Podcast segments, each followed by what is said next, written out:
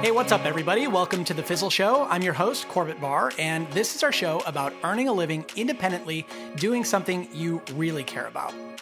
We have two amazing guests on the show today. The first is Barrett Brooks. Barrett was previously a co host of The Fizzle Show and is now Chief Operating Officer at ConvertKit, which makes email marketing software for creators, and was recently named number 23 on the Inc. 5000 list of fastest growing companies. Welcome back, Barrett. Why, thank you. always, always with the snarky welcome comments. We're also joined today by Jeff Goins. Uh, Jeff has been on the show several times before. Jeff is the best-selling author of five books, including The Art of Work and Real Artists Don't Starve. You can find Jeff over at goinswriter.com. Thanks for being on the show again, Jeff. Glad to be here, Corbett. Awesome. Glad to have you both here. Uh, today, I wanted to start with some commentary on something that Barrett wrote a while back, which was actually, I think, based on an article or a question by James Clear. And this, this question is What are you optimizing for? What does that mean, Barrett? Dig deeper. What does that mean to, to question what you're optimizing for? Yeah, so uh, I guess I'll give a little color commentary on how I came to the question from James. I decided that pretty much any occasion in life to get friends from all across the country. So on the internet, you end up with friends all across the country. Number one. So any occasion to get them together is a good one. And uh, we're having our first child this year, my wife and I. And so I decided I would have a dadular party. um, I don't, I don't, uh, I don't, I don't get it. Uh huh. Yeah. Anyways, uh, so I got a group of friends together up in Vancouver, Washington, and uh, we just stayed in a little Airbnb together and we were having dinner one night and i said okay so last night you know i asked a bunch of questions to try and get us to go deeper because when you get a bunch of people together you don't want to just kind of shoot the shit you want to actually have good conversations. And so i actually asked if anyone at the table had any good conversation or conversation starters deep questions like that for for us for that night and so james popped in and of course he said uh, i've actually got a list here on my phone that i maintain that he's been and, saving to bring to this exact occasion. Exactly. Yeah. And so he said, you know, one of them that I have that I'm thinking a lot about is what are you optimizing for? And he elaborated on it, basically saying that, um, you know, we all make choices in life about how we spend our time, how we spend our energy, how we spend our money. And uh, the premise of the question is basically, what are you using your resources to uh, obtain, whether it's things or more money or you know time with loved ones or whatever and it led to some really great conversation because sometimes i don't it's unconscious you know we don't think about what we're optimizing for we just kind of we're on autopilot and we end up where we end up.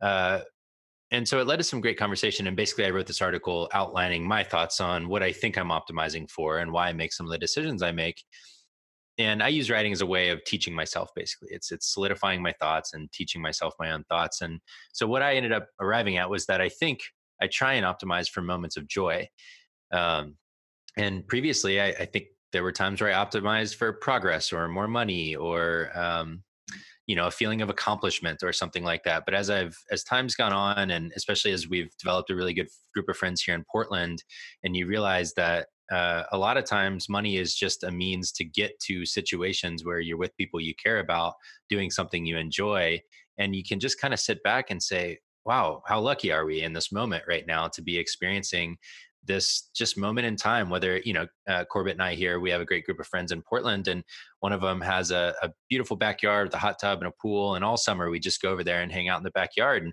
everyone would bring some meat to throw on the grill or or make something in the oven and we just kind of sit on the chairs or take a dip in the pool or whatever and it's pretty special you know and there's nothing unique particularly about any given night but the experience of doing that repeatedly creates these little moments of um, belonging and joy that I've found that I really want to be optimizing for. So, anyways, that's a lot of con- more, maybe more context than you wanted right off the bat, but that was basically what the article was about.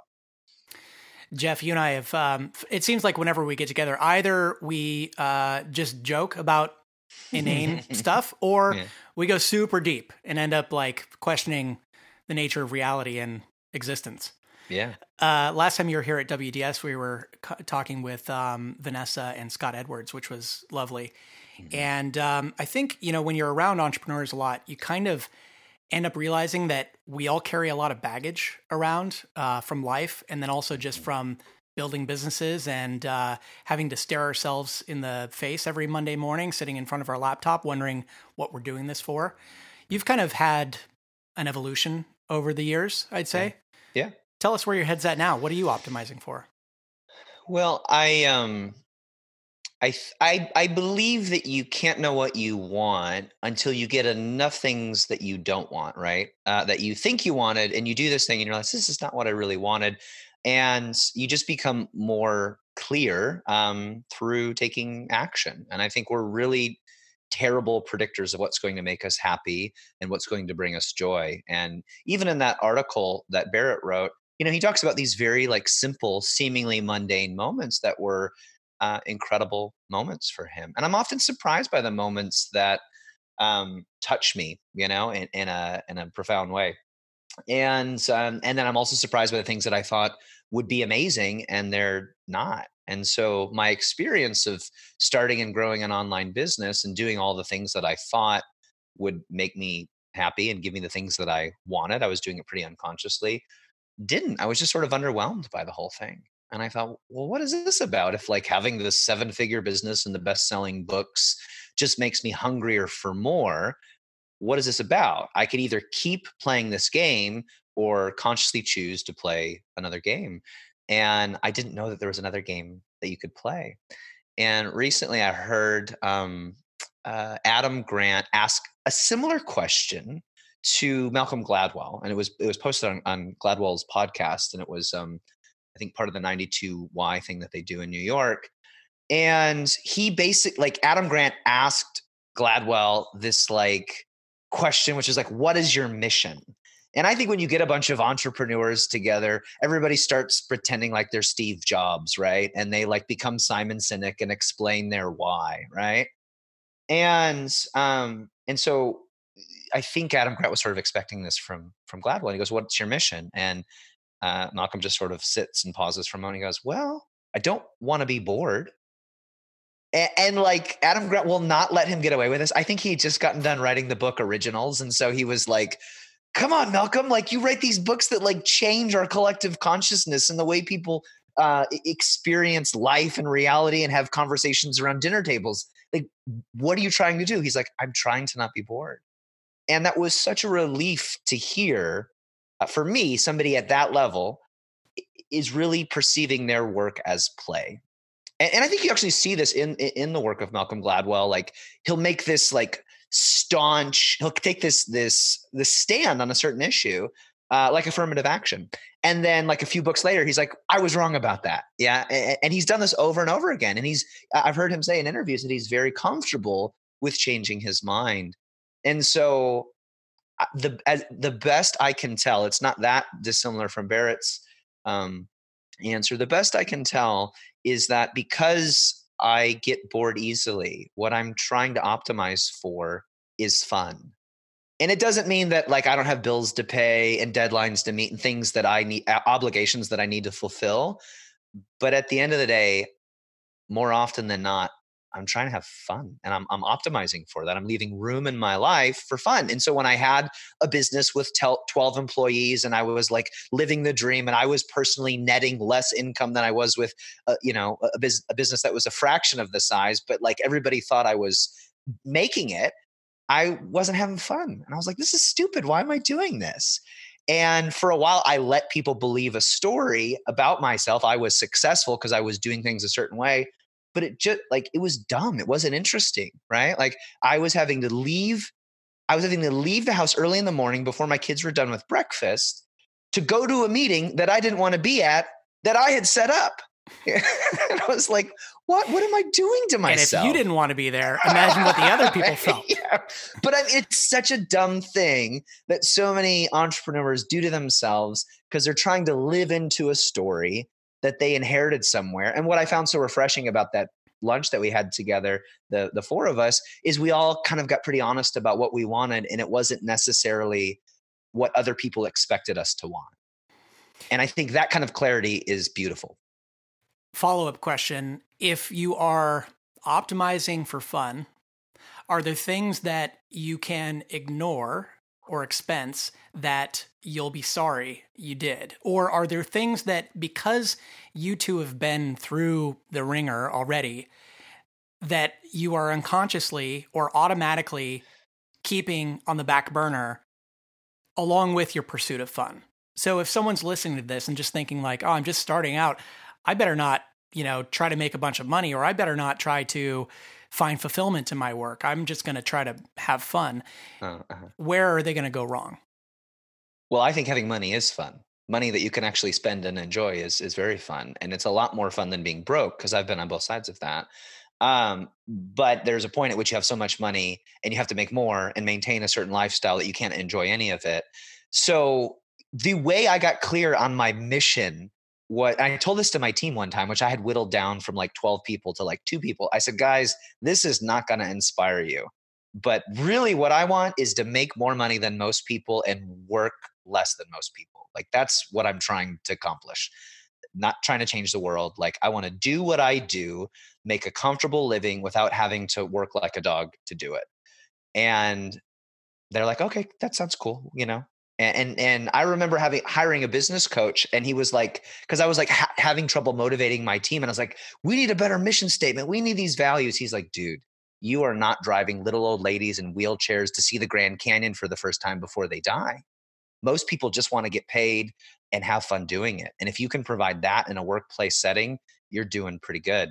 So I think for me that actually means like well what does fun look like? Well fun looks like not having any meetings in the morning it means i can go for a walk or a run. It means i can go out to eat every day for lunch and it not break the bank account. It means i can come come home every day at four and play with my kids and not have to open the laptop before 10 a.m the next day. It means that i have uh, autonomy over the projects that i take on and so that that that affects the decisions that i make in terms of um, what I'm going to take on, what I'm going to commit to, whom I'm going to partner with, you know, how that's going to work. And I think Derek Sivers has a thing about this like, are you optimizing for freedom, fortune, or fame? And most people would say freedom, but they're really optim- they're trying to optimize for all three or they're being dishonest about it. And I'm moving more in the direction of freedom. I'm not all the way there. Um, but fun for me, I think really is being the one who can change things pretty quickly without a lot a lot of emotional or financial fallout and so that has just kind of limited the decisions that i've made and changed the decisions that i've made does that does that answer some of those questions it does okay. um, barrett in in your case you have a huge team you've got you've got a lot of yeah. responsibilities on your plate yeah. so uh, in in jeff's answer um, i sense that he's optimizing for fun and, and he talked a lot about doing that in the work context. In your context, I think you were talking a little bit about outside of work. Mm-hmm. How, what do you optimize for with your work?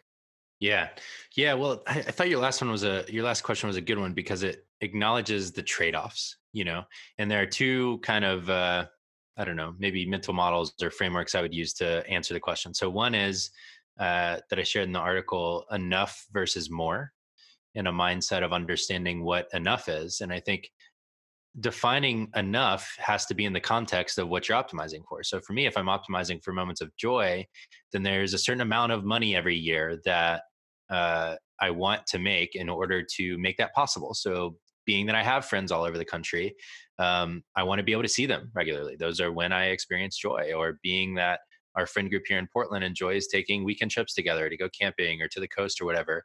Uh, that requires money too. And so there's, you know, you can't just ignore everything else in the name of having fun or experiencing moments of joy because I think that actually you um, end up with less of what you're optimizing for if you don't create balance and understand what enough of the other things are. Uh, the other framework that I think about is short term versus long term. You know, how do I have fun today, or how do I have joy today, versus how do I experience uh, consistent moments of joy over a long period of time are two different questions. Today, I could quit my job. I could uh, not, you know, fulfill my obligations in any area of my life, and I could probably have joy for a, a, an amount of time.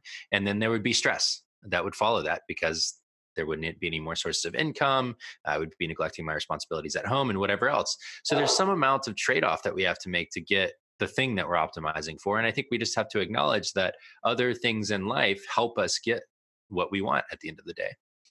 Um, but when it comes to work, to go back to this question, uh, I I feel very challenged and enlivened by the experience of hiring and managing people. I love that. I love the way I've always framed it to teams that I've managed, uh, especially at ConvertKit, is I want to help people do the best work of their lives. I want to help people put out the best work product that they've ever put out because my experience of seeing people realize potential they didn't necessarily know they had or that they knew they had but that they've never really fulfilled before is pretty special and that's a lot of that's an experience of joy in and of itself um, and so my approach to that is if we can give more people an experience of showing up to an organization they really enjoy working for, doing work that they really care about, and do better work than they've ever done before, well, that's I'm like optimizing on two ends there. I'm both getting money to experience joy outside of work, and I'm creating moments in the work that I truly enjoy along the way. And so I kind of get like the best of both worlds there.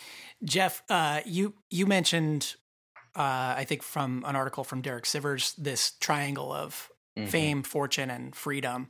Mm-hmm.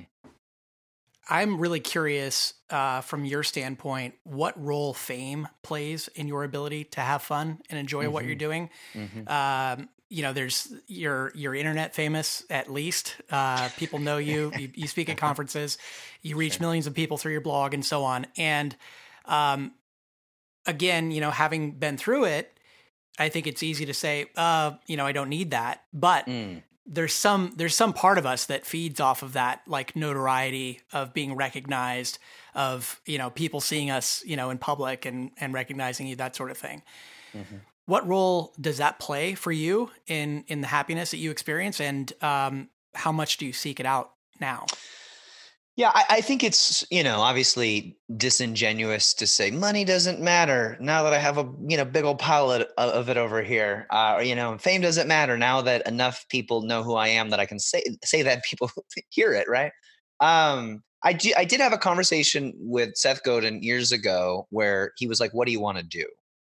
And I was like, "I, I want to change the world with ideas." He's like, uh-huh how you got to like how? You know and he just like really forced me to actually say what i wanted which was well i guess i just want to like um write books and share my ideas and get paid well to do it and know that people are listening. He's like okay cool that's a real thing. Uh, how many people do you need in order to make that happen? And how much money do you need? He's like he's, he's like you probably need more than 10 people to listen to you to feel like you're making that kind of impact yeah he goes so how many is it a thousand, ten thousand, a hundred thousand. I was like, yeah, maybe a hundred thousand. That feels like a lot of people. And he's like, great. How many people are listening to you now? I was like, more than that. He's like, so when do you give yourself permission to, to do the work that you said you wanted to do? So it's not that I think any of these things are bad, but I got caught up in the more. And so I think sometimes we think that like uh, there's this, well, you know, look at this person who's super famous or successful or wealthy, and that's you know they're on like VH1 behind the scenes and, and they're homeless and a drug addict or something. Therefore, money is bad, fame is bad. Instead of seeing these things as tools, seeing money and fame as tools to get what we really want. And um, and so I think what I was allowed to do after you know working really hard for several years is just kind of settle into this space of well, I'm not that person. I don't have that level of fame. I don't have those resources, but I think I have enough to do what I set out to do. And what if I stopped trying to get a new fan uh, and started drilling down on the audience that I already have and go deeper with people, which it turns out is what I really want to do. I am somebody who feeds off of not more people knowing my name, which I thought I did. And there was a part of me that enjoyed that. But what I actually enjoy is feeling understood. And so if somebody comes up to me and says, you know, that podcast, that book, that thing that you wrote, I got it. And they tell me why they got it and it spoke to something deep at a soul level, that gives me more joy than a bunch of people saying you're the best. But that's like but but it's a thing. Like it's it's an actual it's it's a level of fame and interaction with somebody that allows that. And so I think um, you know, if Barrett's seeking out moments of joy, I'm seeking out moments of understanding, connection. And I'm not a surface level guy. And I realized that in order to get more fame, I would just have to keep sort of swimming on the surface. And it, and it became less and less fun to do that. So I think that's what I was starting to experience. Like, this is not what I want to do. Can I take the work that I've done and dive down deep, understanding there's a cost to that? I may never have millions of fans, but I have enough people that I can connect with at a deep level and be fully present too. And when I started doing that, like the work just became more meaningful, more enjoyable. And it was easier from a business standpoint because I realized, oh, my job is not to sell, you know, little $2.99 widgets to millions of people. It's to find maybe a hundred or a few hundred people every year to pay me a good chunk of cash, and I can work with them uh, you know, on an ongoing basis, which is the direction that I'm moving in these days with the business is going deeper with fewer people. Uh, Barrett, from your standpoint, uh, you've you've um, kind of straddled the line. You've been you've you've been in the forefront. You've you know hosted the podcast and and uh, run your own blog, but you've also been in the background running businesses and mm-hmm. being an operator and um, you you embarked on something a few years ago that you had always talked about when we were working together at Fizzle, uh, and that is running a conference. And mm. I imagine that running a conference has really change your profile to some degree. You're up there on stage, you're the MC, you're introducing the guests, you're helping select the guests, and so on. Um, and I'm curious, just looking back on the last, you've done three now, right? Three yep. ConvertKit conferences, Craft and Commerce.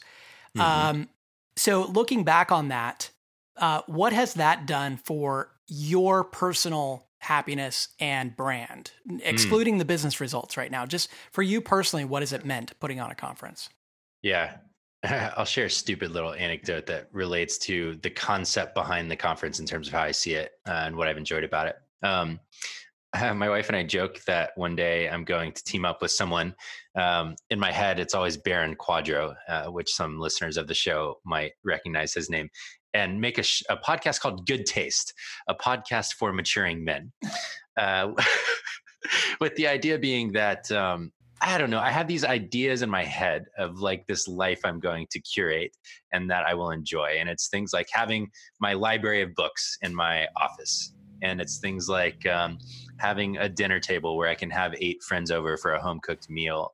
Um, or whatever it might be you know there's like different versions of it and one of the things one of these like visions in my head for that satisfies my sense of taste is an event that i would want to attend and that i would really want to go to and uh, nathan barry who's the ceo of convertkit and i and actually actually i think all of us maybe met at uh, an event called World Domination Summit here in Portland.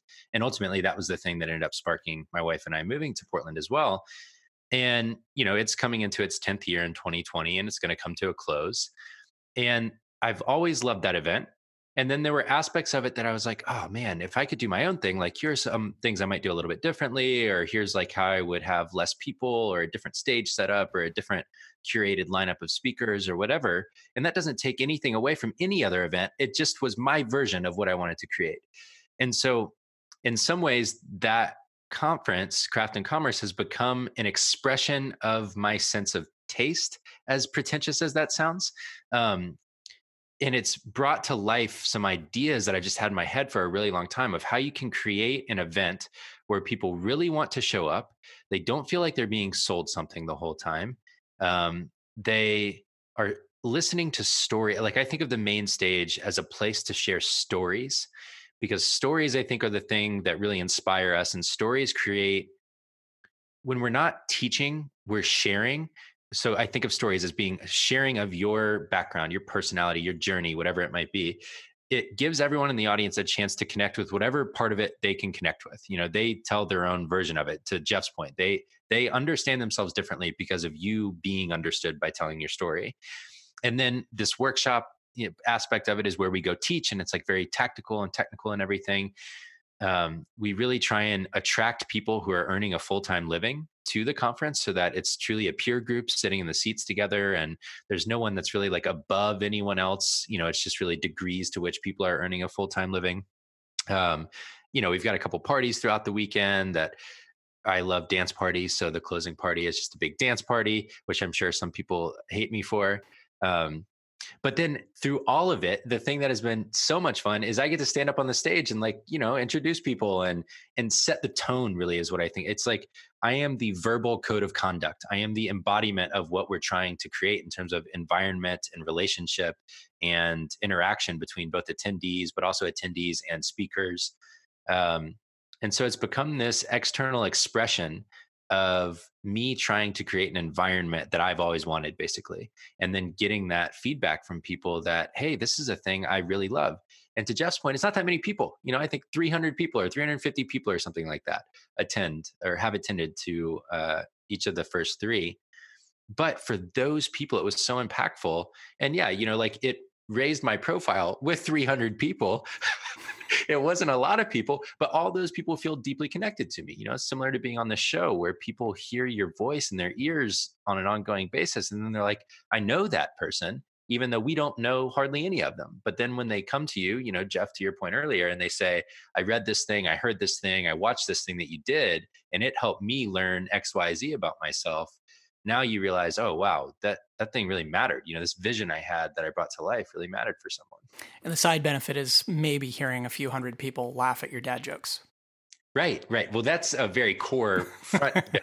That's not a side benefit. Yeah, the, I was there though. Nobody laughed. That was the, the sad part. it's fine. I always laugh hardest at my own jokes anyway. Yeah, that's true. Yeah. Oh. You know, Barrett's got a good one loaded when he starts laughing as he's delivering it.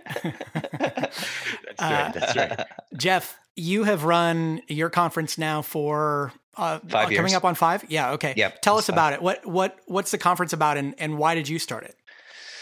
So we started a conference called Tribe Conference based on a course that I had taught for writers called Tribe Writers, and it was you know teaching this online course for what ended up being thousands of people. Uh, really, that community um, was asking for some way to get together, and in fact, some people were driving several mo- several hours across state lines to meet up with each other. Like when you create an online community, you guys have all seen this, and I, I've been to you know Fizzle meetups in all kinds of cities and things where when people connect online, uh, there is this desire to deepen the connection with real in-person interactions. And what I love about you know knowing you guys and knowing a lot of my friends these days is that somebody will ask me, "How do you know that person?" I'm like, well, kind of the way I know everybody, which is I met them on the internet at some point, and then we met in person and kind of became real friends. It, like it, it deepens the connection, you know. Um, and so people were just asking for it and so we did it as an experiment. Um, I was like, all right, I'll do a conference and I'll plan it in 90 days. And we had 150 people show up and it wasn't a failure. And at the conference, we sold next year's ticket, which half the room bought. And so I was like, I guess we have to do this again. And it just went that way. I mean, it was, I think most creative things that I'm doing, uh, I just do them to see if I can get away with them. Uh, uh like honestly, the, the reason I started an online course was because I bought um, start a blog that matters. Uh, when uh, you know you were doing when Corbett you were doing you know think traffic stuff and I was I, was like what is a ninety nine dollars ninety nine dollars I was like what does a ninety nine dollar course you know look like? And then I remember asking how many of these did you sell? And you're like I think like five hundred. I was like you just made fifty grand doing that? Like this was magic to me. And I was like can I get away with this too without the cops knocking on my door? So most things that I've done have been that and then at some point you, you're like okay is there another reason that I'm doing this uh, and so for me, similar to what Barrett was talking about, the events became a place for us to try new things. And I, I, went to WDS and a couple of other conferences that were so different from like being in a hotel um, uh, uh, banquet hall, you know, uh, that inspired me to go, oh, you can do, you can have lots of fun and create meaningful, life changing experiences for people in a weekend just by getting them in a room together and, and creating an experience. And I have a background in music and theater. And so I was like, I get that. And I think that would be super fun. And and I, you know, also found a way to make it fun for myself by, you know, dressing up in various costumes and things. Um, but what's interesting about the conference is it has become a metaphor for all of the work that I do, which is that I always wanted it to be bigger. I never saw it for what it was. I couldn't accept that it was different, you know? And so I was sort of embarrassed by the fact that we only had like 200 to 300 people every year. And I remember telling my team at like year, after year three, where we had like 270 people come, I was like, great. We're going to get 500 people the next year, then a thousand, then 10,000. And my whole team was like, that's awesome. Nobody wants that except you. Like everybody comes enjoying the fact that there's only a couple hundred people here. And I was like, but, but, but it's got to be bigger. And there was this point, actually happened last year, where I just decided to settle. And this was, you know, all this stuff was building, but the conference was like a a a small piece, a, a microcosm of what was happening in my life and work, where I was like, what if I just decided to like settle down and enjoy what I've done instead of like it's like having a conversation with somebody and they're looking over your shoulder at the like next cooler person that's gonna walk in the room, which I always do with Barrett because There's got to be someone better coming. and you're always looking for when I'm going to walk in the door. That's that's right. That's right. And like, what sneakers is he going to wear? Uh, and uh, I was like, I I was tired of doing that. You know, like it's just not a fun way to live and work where you're constantly seeing it for what it's not instead of, of what it is. So it was just an experiment, a project. And last year, this year, I mean, this, we just did it a month or so ago it was the fifth year and i decided to like that was the final year we told people last year that this would be the last year and it was so enjoyable because it was just a project and the project was over and it was people launched their own events out of it it inspired other people to start events um, and i was so happy with it and and yet I, I knew that it was done and i i didn't practice saying this but I, but people were asking why are you doing this this is so good we like this and in the final little wrap up keynote that I did at the event, um, I heard myself say this thing that I didn't prepare saying, but it was like, this is this is it. And I said, you know, um, sometimes the bad has to end before the good can begin, but other times the good has to end before the better can begin. Hmm. And and that's how I saw it. It was a good thing, but I wanted to make more room in my work for the next thing. And so I I you know sunsetted it and you know i don't know what the next thing will be but it was a lot of fun and i, I learned a lot don't you feel like that's the the scariest thing to overcome as uh, an entrepreneur or just anybody making a decision in general which is you've got something that's going well yeah but you you feel like there's something else out there for you and yeah. deciding to close something down that is by all accounts a success and everybody yeah. else looking at you is like wait right. what are you doing right how do you yeah? How do you how do you get over that hurdle and, and actually make that decision? Mm-hmm. Uh, I'd love to hear Barrett's take on this, but I'll I'll, I'll try. Um, I I am trying to trust myself more because the more I do that, the more it's it's more cutting edge stuff, and I'm pretty conservative. Like I felt this at like year two, I was starting to get bored, and so I used the conference as a way to innovate and keep exper- experimenting. But I realized a couple things. One, most events tend to peak at year five, at which point you've got to scale the event by doing it in different cities and different locations. Uh, you've got to uh, go smaller where you have like workshop kind of things. Um, or you just have to be okay with the natural attrition. Everybody that I know who's a professional event planner and this is their business, they were telling me this. And so I was like, well, this is like we'll end on a high note. That's great. I always said I wanted to do it for five years and I don't know what's next. Um, but I'm I'm excited about the prospect of that. And I've learned about myself that like I like starting things. I don't like running things. Um, and I don't like I'm not as good of a leader as Barrett. I mean, he loves bringing people together and inspiring them. He's so good at it. And it was really humbling for me to realize this is not what I do. And so what I do is I've got to keep things lean. I'm going to, my career is going to be a series of projects that I start and end because I can't keep investing in more resources to manage all of these different projects. So getting clear on how I work and what I do was really helpful. Um, and then just like realizing, remembering every time I ended that thing that was going pretty good, that was something that lots of other people were doing. Um, and eh, eh, like even when i didn't know what the next thing was it I, it always led to something better and i never regretted ending that relationship quitting that job graduating from school like even when good things are going you have to realize like this is not going to last forever. And i would rather consciously end something when it feels right than keep dragging this thing out and it's like you know the the horse that you got to take out to the pasture like because we've all been a, a, part of things like that. Events experiences relationships you're like this thing needs to die and somebody just better call it. And i just don't want to live that way. Yeah yeah I, I that totally resonates with me. I, I love the idea of a series of projects and i think so much this ties back to uh to knowing yourself and knowing what you're trying to create in your career and in your life one of these moments for me was uh, shutting down my first um, my first business and knowing whether it was time to do that or whether I just needed to keep going.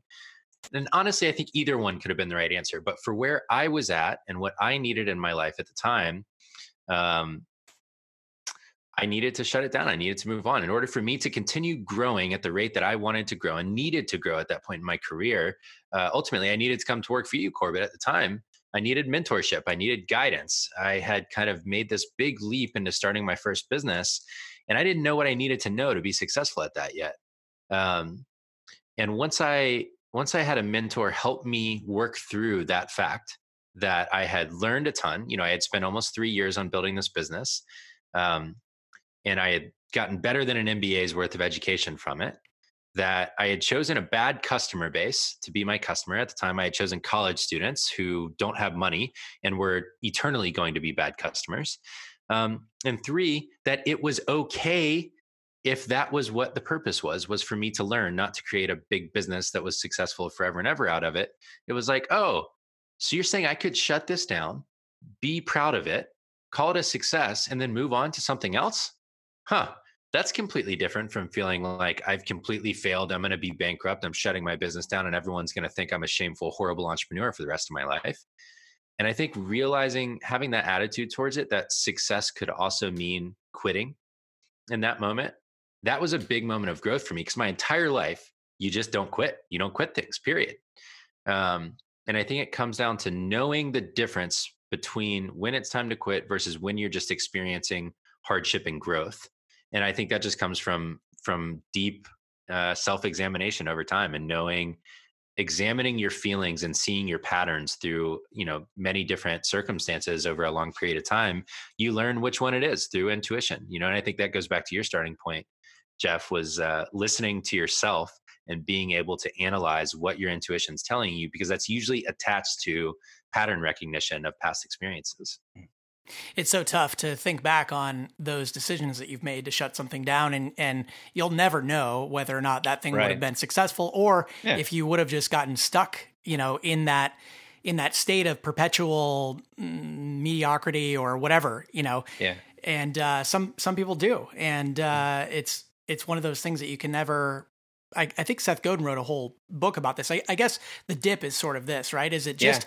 yeah. is it just a downtime for me in this project, or uh, is it time to look at doing something else?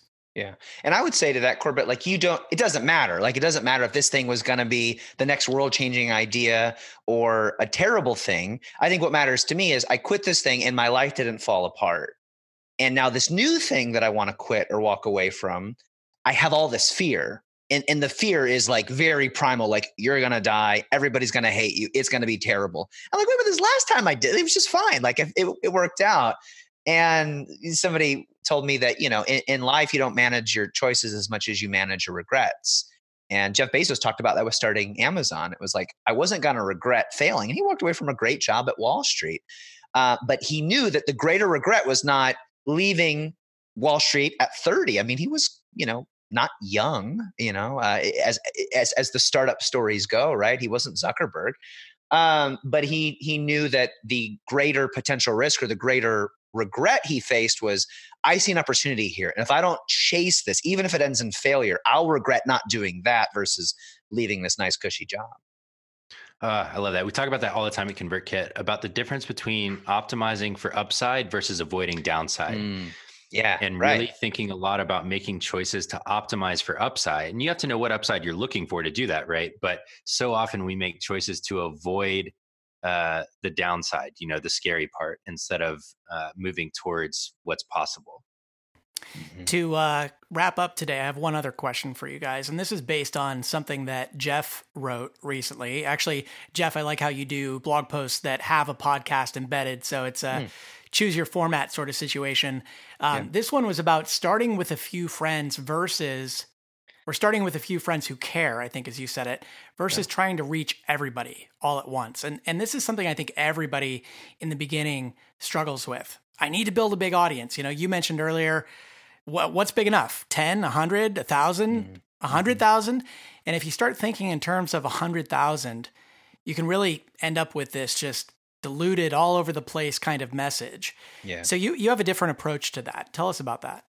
Well, I I think I learned this, or rather, it was codified uh, by our mutual friend Chase Reeves. And Chase and I were at a conference years ago where like um, somebody was asking him like how do you do this like how do you network and connect with people at conferences and he said you know um, and he said it, you know, in a much raspier and funnier version than I'll say it. Uh, but he said, you know, like everybody wants to connect with like the influencer on stage, and really, what you ought to be doing is looking at all like all the people that you're sitting with right now, and these are the people. Uh, some of them are going to be, you know, in five, ten years, rock stars, and so connect well with the people that are at your level. And as you guys keep up leveling, you'll, you know, you'll help kind of raise each other up. Rising tide raises all ships, that sort of thing. And I realized, oh, that's what I was doing without realizing that's what I was doing, which was certainly trying to find those influencers and patrons and mentors. And I found some of that. Uh, but so much success and audience growth really came as a result of finding a handful of people that I connected with at a deep level. And I, I realized this with conferences. I try to meet everybody and get all these business cards and not follow up with anybody. And so my goal at conferences became what if I just like made five real connections? And then actually kept hanging out with them right? So uh, one year corbett you and i and, and, a group of people hung out. We went on your boat and then we we went to this party and we did this and we did that and it's like by the end of the weekend like you've really made a deep connection not with everybody but with a handful of people you keep bumping into and i actually think that's what marketing is. The job of a marketer of an entrepreneur because you're wearing all the hats at the beginning is to find a handful of people who get it. Your book your business idea, somebody who's willing to pay you for something. And if you can delight those people, if you can over deliver on what you've promised, they're going to help you find more people. And um, I didn't I didn't consciously do that, but looking back, I realized oh yeah that's how this works. That's how life works you know that's how tribe actual tribes are built is you know you get a family unit and they find another family unit and like you start protecting each other and people serve different roles and it grows from there but it starts with permission and trust. Hey can i share this with you? Sure you do it. It's better than they expected. Now there's trust and now you have an opportunity to grow the thing. And how do you translate that from you, you mentioned the real world meeting people at conferences to producing content? How does that affect the way that you'd produce content? I mean, I, I think if you're like trying to grow a blog or a podcast, uh, your goal is to find people to listen. And I don't think those are strangers. Those are, eh, you know, what is that? Um, that law every you know we can manage about 150 relationships at a time. Parkinson's law or number or something. Um whatever that is. Some number by some dude with a name that we can't remember. Dunbar's number. Yeah of course barrett knows it. Of course it's, barrett it's, knows it. it's jeff goins's number. It's uh i just came up with this. It's gonna be my next book. But like like you pull out your phone you have more than 150 people that you can text or email or contact on facebook. And i actually think it's as simple as that. Like you've got a blog or a podcast um, great write one piece of content record one podcast produce one email and then reach out to everybody that you can think of who might benefit from this. And if they don't hate it it's a pretty good idea now, of course, there's all kinds of limitations. Well, I'm trying to do something that's not for my friends or my family and they don't get it. Uh huh, I get it. But if you contact 150 people who love you for being you and you can't get 10 people to pay attention to this thing, it's not a good idea. And I think what a lot of people do is they go to the internet where they're just going to find strangers and fans from nowhere. And, and somehow these ideas are going to end up in people's inboxes and on their computers. And I don't think it works that way. You start with who knows you and you try to grow from there. And that's what I, that's what I did with the blog. I, I reached out to friends and family. I said, "I'm going to start a blog. You might not be interested in it, but can I send it to you anyway?" And they said, "Sure, that'd be that'd be good." Barrett, uh, over at ConvertKit, you tend to focus on uh, depth of content. I mean, you you instead of just publishing a million blog posts, decided to do this magazine sort of format, um, which you know has tons of quality inside. You have great writers that requires a lot of patience, especially when the business that you're running is signing up thousands of people every month and and asking yourself, okay, if I'm going to publish this magazine, this like sort of, you know, curated special kind of content that's not really meant for the masses, how is that going to make an impact on a business that's growing by 10 by by thousands or tens of thousands of customers every month? How, where do you find the patience for that and, and how do you convince yourself and other people that the the path is something that's small and quality and curated versus trying to just run as fast as you can and publish a million things? it's so hard because the tendency is to be frenetic and to want everything to work right now, right? You especially when you're in a thing that you think should be growing faster. So the first thing is we earn the privilege by being profitable first. Um, we were already profitable in the business, and we were really looking at how over a long period of time do we continue to build on that build a foundational growth mechanism uh, for the company because we knew like for ConvertKit, our affiliate network works really well for us. So that's like one brick in our foundation. And then uh, organic search traffic works really well for us. And that's largely uh, branded or branded search traffic is how I should refer to that. Just people searching our name because of our affiliates. So there's kind of like the secondary effect. And so what we wanted to start doing was we wanted to build a longer term, non branded way to reach new people. And um, through making content of my own, through making content at Fizzle, you know, I had all of these series of experiences where I realized, okay, number one, teaching people like creators is a very crowded market online. It's a very challenging thing to break through the noise on. So that was the first thing I knew to be true. The second thing I knew to be true was the world does not need another million article a year content factory. It just sucks. Like I have all my own personal opinions about that. And that goes back to the taste thing. I don't want to create something that I don't want to exist in the world. And so at the intersection of those two things, it was like, all right, well, what if we took a very thoughtful approach? And what if over two, the initial thing, this started almost three years ago now, at the beginning of what is 2019, 2016, beginning of 2016, we said, let's aim to make the textbook that would be the definitive foundational knowledge for any creator getting started building a business. And that way they don't have to go filter through thousands of articles to figure out the right one for them. It would just be like, look, read them in this order. And if this was the only thing you read, which is not what anyone actually does, but just conceptually, this was the only thing you read, you would have the basics or the fundamentals that you would need to get started building a business online. And we said, all right, great. So in two years, we can pick 24 topics, one a month.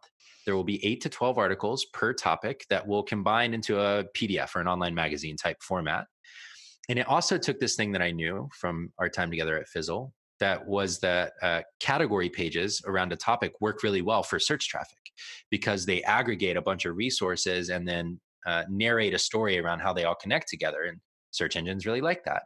And so I was able to combine like the sense of taste, optimizing for search traffic, and then a long term view to say, all right, I think this format could work.